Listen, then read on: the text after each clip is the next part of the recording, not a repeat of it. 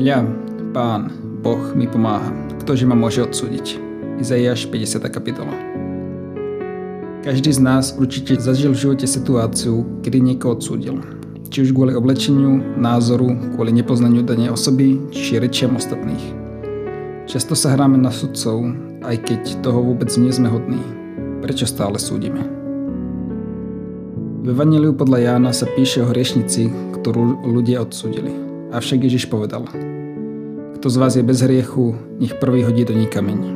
A zrazu si ľudia uvedomili svoju hriešnosť. Zahambení odišli a Ježiš ju povzbudil. Ani ja ťa neodsudzujem. Choď a už nehreš. Tejto žene to zmenilo život.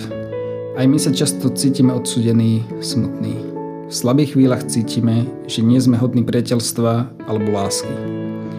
Nikdy však nezabúdajme, že máme Boha, ktorý nás neodsudzuje.